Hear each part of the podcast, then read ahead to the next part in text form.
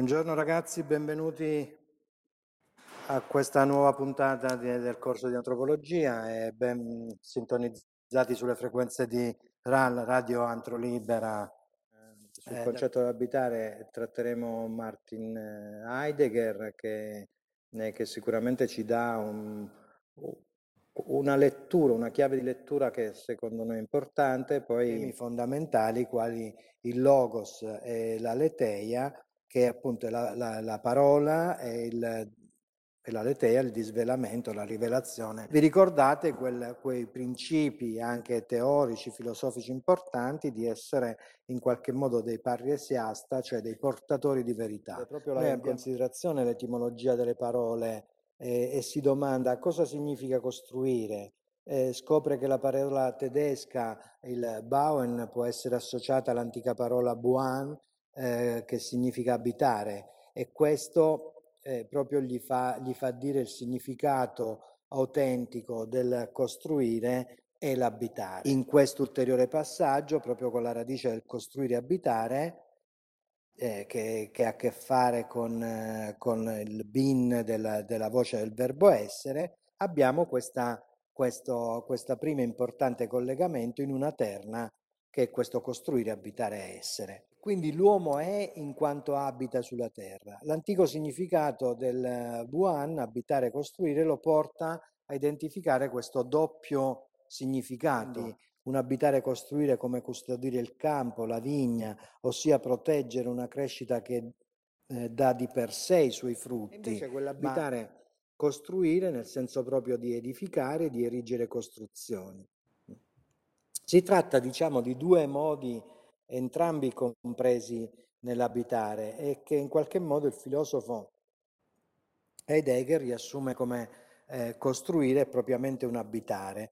Abitare è il modo in cui i mortali sono sulla terra e costruire come un abitare che si dispiega nel costruire, che coltiva, quindi che ha cura, di quella, eh, che ha cura e manutenzione di quella costruzione e costruire che edifica costruzioni. In modo che Heidegger chiama gli uomini mortali, in quanto proprio storicizza l'essere e lo fa diventare quell'esserci qui ed ora, in un tempo e in un luogo. E noi capiamo... La parola uh, mortale, ma è proprio quel, il limite invece dell'esperienza umana. E attraverso la morte si aprono le nostre possibilità, infinite possibilità della nostra vita. Eh, quest- senza quel limite, diciamo, quel tempo scorrerebbe senza eh, significato. E queste implicazioni sono molto importanti perché si storicizza qui e ora quel tratto che diciamo Heidegger eh, chiama quel soggiorno dei mortali sulla terra. Pensare che noi eh, soggiorniamo, quindi che non, non siamo eh, pro, tantomeno proprietari no? eh, di, di, niente su questa terra, eh, diciamo, attiene, a, sottende a quella questione che è il dopo, è il dopo. Il nostro progetto ha a che fare col dopo, con quell'ascito del luogo o del, dell'oggetto e di chi abiterà dopo di noi.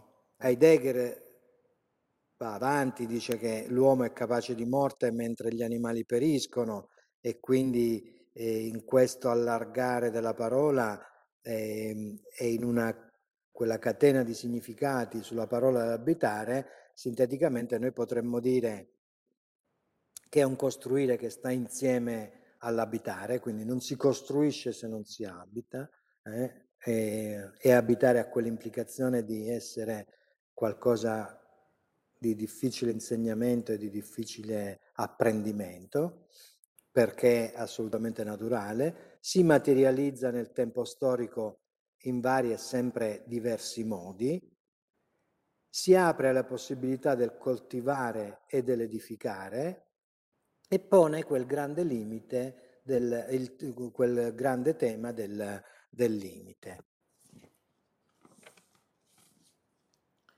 Ora, ehm, guardiamo questa quadratura dei semplici con cui Heidegger sintetizza, eh, sintetizza diciamo, questi temi e, e diciamo potremmo definirla con una, con una figura eh, geometrica di questo tipo. E che in qualche modo potrebbe anche rappresentare uno strumento in più di lettura di analisi. Heidegger si domanda come si svolge questo abitare, questo soggiorno dei mortali sulla terra e questo abitare si svolge ovviamente sulla terra, sotto il cielo, di fronte ai divini e insieme ai mortali. Questi sono i quattro semplici che costituiscono quell'unità originaria eh, tanto da farli diventare una cosa sola. La parola semplice non va considerata nel senso del facile e invece semplice nel senso di essenziale. Eh? Quindi la semplicità ha a che fare anche con l'essenzialità. Eh? Quindi togliere il superfluo. E tratteremo anche questo tema del, del, superfluo in quello che sarà poi il tema del, del movimento moderno, dell'ornamento, no? E quindi ritornerà questa, questo tema. Però qui la parola semplice, ricordiamoci, ha a che fare con quella essenzialità. E, ehm, vediamoli una alla volta. Allora, sulla, sulla terra. E la terra sorregge, eh, fiorisce, dà frutti, si distende, diciamo, inerte nelle rocce, nelle acque, vive nelle piante, negli animali. Qui sono parole di, di Heidegger, quindi sono virgolettate per quello. E si considera quella relazione dei mortali con la terra, eh, dove gli uomini abitano e possono, diciamo, avere i due temi, salvare o distruggere o distruggerla la terra. Eh, la salvano, diciamo, quando la, la utilizzano, ne godono i frutti, eh, ma lasciano anche che, eh, che essa sia. Eh? E quindi il significato di salvare è, è, è, lasciare che le cose possano essere, rispettare diciamo, quell'alterità che arriva dai temi della natura, ma anche ovviamente del, degli altri, di tutto ciò che ci circonda. E viceversa gli uomini distruggono la terra quando la conquistano, impongono le loro costruzioni, eh, senza, senza averne contezza. È un significato profondo che il filosofo, diciamo, in qualche modo ci consegna e che, e che vale per noi, figuriamoci, in tutto quello che, che, che, che vediamo. Noi sappiamo quanto, eh, quanto avremo la necessità di, di, di, di ricucire, di, di ritrovare eh, di riprovare a salvare la terra. E, ehm, e questo avviene anche nelle relazioni umane, nella, nei temi di cura, dove si, c'è la necessità di insegnare anche attraverso il progetto il rispetto per l'altro da sé, un confine che in qualche modo non va mai prevaricato. Eh, non siamo dei miurghi della, dell'abitare, no? noi, noi siamo quelli che in qualche modo maioticamente inse- insegnano imparando a far abitare. E, ehm, e nello stesso tempo diciamo, induce a considerare quel tema di salvare la terra, ehm, ma anche quello di godere, di, di goderne i frutti. Eh, la, qui non, non, stiamo parlando di non fare, di non eh, appunto godere i frutti che la terra ci offre, eh, anche perché i temi, quando noi parliamo di ecologia, non bisogna interpretarla come un insieme, una condizione di divieti, ma anche proprio come la nostra invece possibilità, la grande e meravigliosa risorsa che abbiamo nella nostra condizione di abitare la Terra. Vediamo sotto il cielo, il cielo è, quel, è il cammino arcuato del Sole, della Luna nelle sue fasi, il luminoso corso delle stelle, le stagioni dell'anno e il loro volgere, la luce e il declino del giorno, la clemenza e l'inclemenza del tempo, l'addensarsi delle nuvole e l'azzurra profondità dell'etere. E qui la relazione con il cielo eh, si ricorda ai mortali, eh, cioè ricorda ai mortali di essere che, che sono sottoposti agli eventi della natura e di non poter in alcun modo influenzare, eh, cambiare, modificare il percorso degli astri, del Sole o delle stelle, né eh, ovviamente evitare le calamità naturali. Ma i mortali non possono far altro che in qualche modo proteggersi. No? E, ehm, e, pensiamo di come eh, da noi una siccità o lo straripamento di, di, di, un fiume, di un torrente crea danni no? eh, indicibili al nostro territorio, molto spesso eh, diciamo, è fin troppo vandalizzato dal tema della, del costruire e di come invece eh, la stagione dello straripamento del Nilo nell'antico Egitto era soltanto un presagio, cioè il presagio di buon di, di, di auspicio del, delle, delle, grandi poi coltivazioni che si sarebbero avute a seguito della, no, della, dello straripamento delle acque e del limo che si, eh, che si portava nel, nei, terreni che diventavano per questo fertili. Cioè pensate allo spostamento di quello che veniva festeggiato più o meno nel, nel, a luglio con la nascita di Sirio della, della stella che era più o meno il tempo in cui il Nilo straripava e di come veniva festeggiato come l'evento eh, ben augurale del, del tempo e di come invece da noi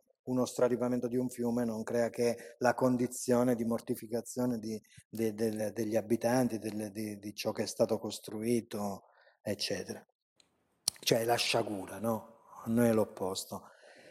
Vediamo la terza che è di fronte divini, messaggeri che indicano la divinità, il Dio appare nella sua presenza oppure si, eh, ehm, si ritira nel suo nascondimento. E qui diciamo c'è una doppia eh, interpretazione che in realtà ci dà un altro filosofo che è Gianni Vattimo mh, mm, che in qualche modo è stato uno dei, dei principali o per noi un riferimento, traduttore e interprete proprio del pensiero heideggeriano.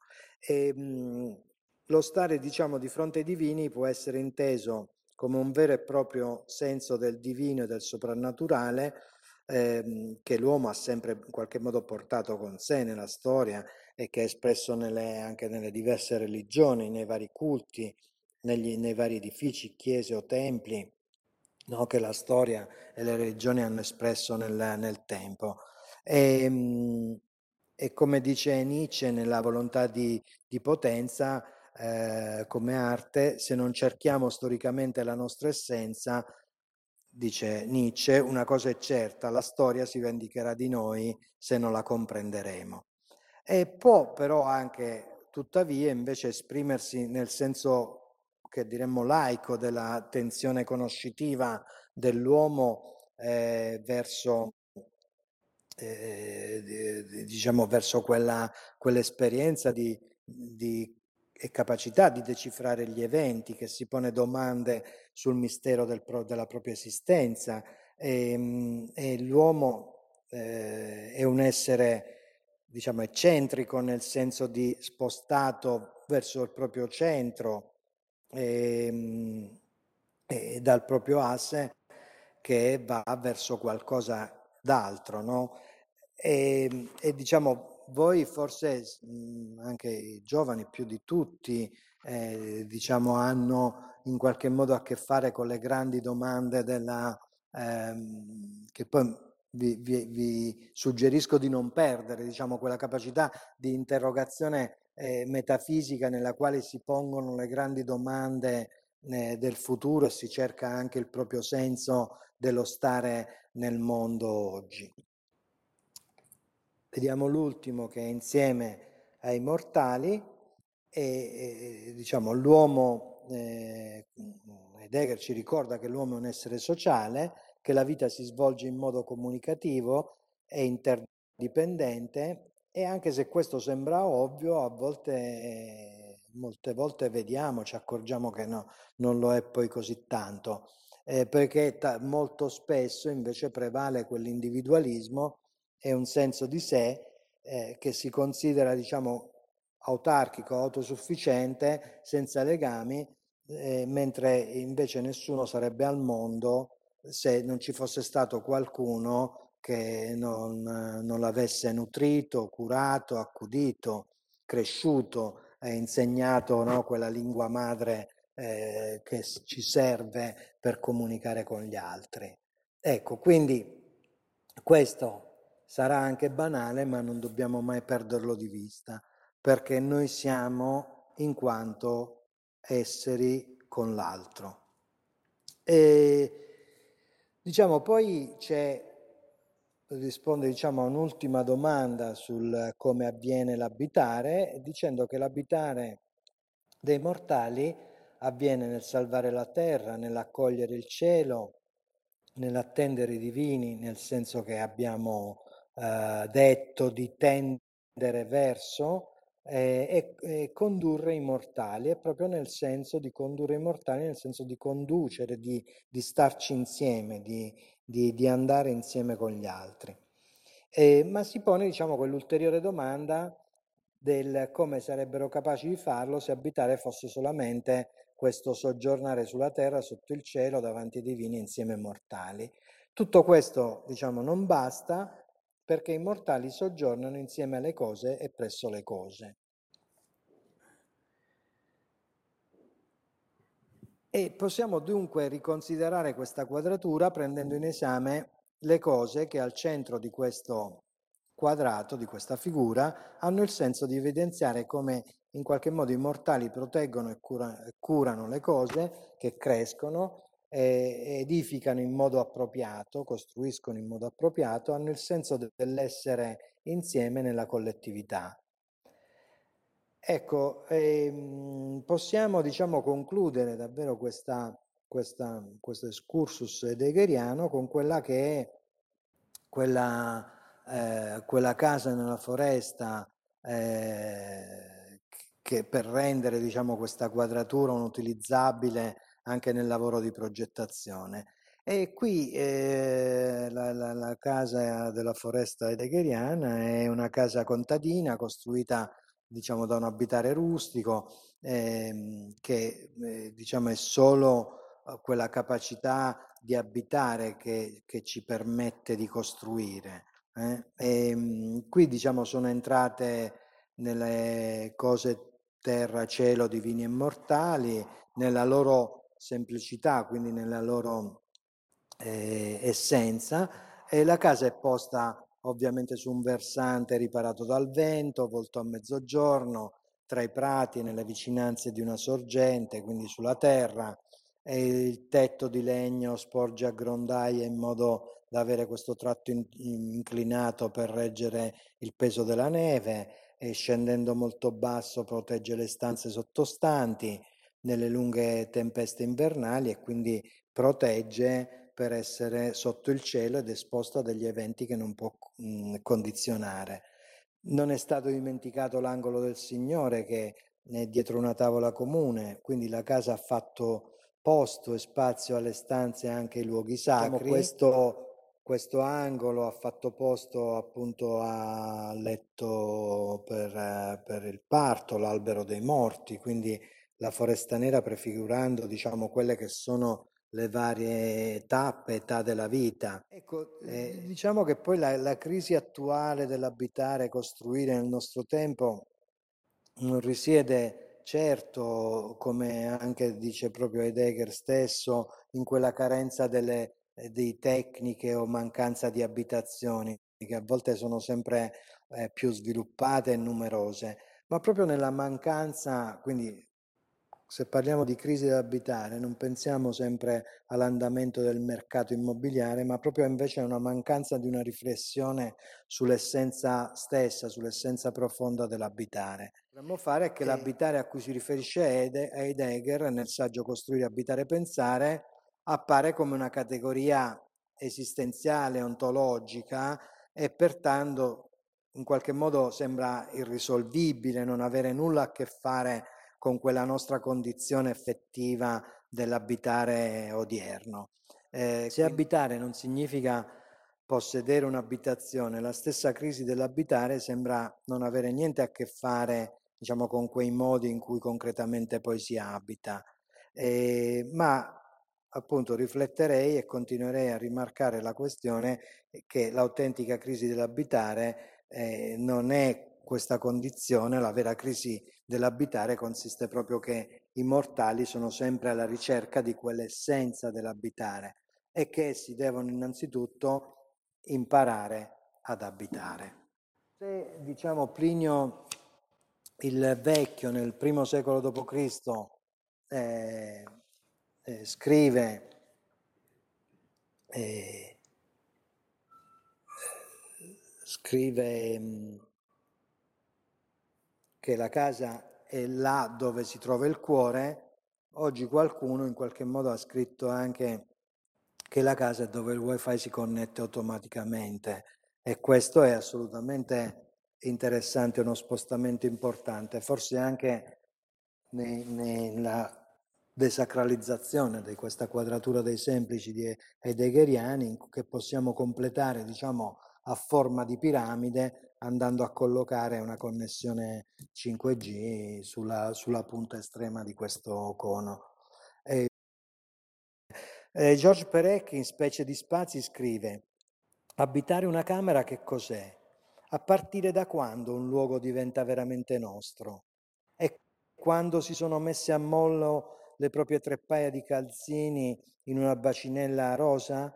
E quando ci si è scaldati eh, riscaldati degli spaghetti sopra un fornellino a gas e quando ci si sono utilizzate tutte le grucce scompagnate dell'armadio e quando si è attaccata con le puntine al muro una vecchia cartolina e quando si sono provate le angosce dell'attesa o l'esaltazione della passione o i tormenti del mal di denti e quando si sono messe delle tende alle finestre e si è attaccata la carta da parati e levigato il parquet Ecco, questa è una domanda, voi avete fatto, chi l'ha fatta, l'esercitazione sulla, sulla, propria stanza e questo è un tema secondo me affascinante di interrogazione.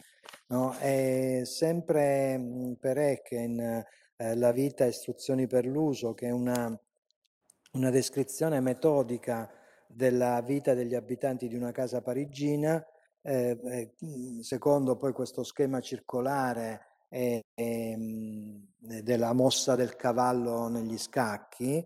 E lui ehm, descrive questa vita, eh, diciamo, disvelata eh, come se fosse un formicaio di un documentario naturalistico e si chiede se abitare un luogo abbia relazioni con il possesso. E qui torniamo a quella, a, a, al tema heideggeriano no? della, della, della, del costruire, del possedere.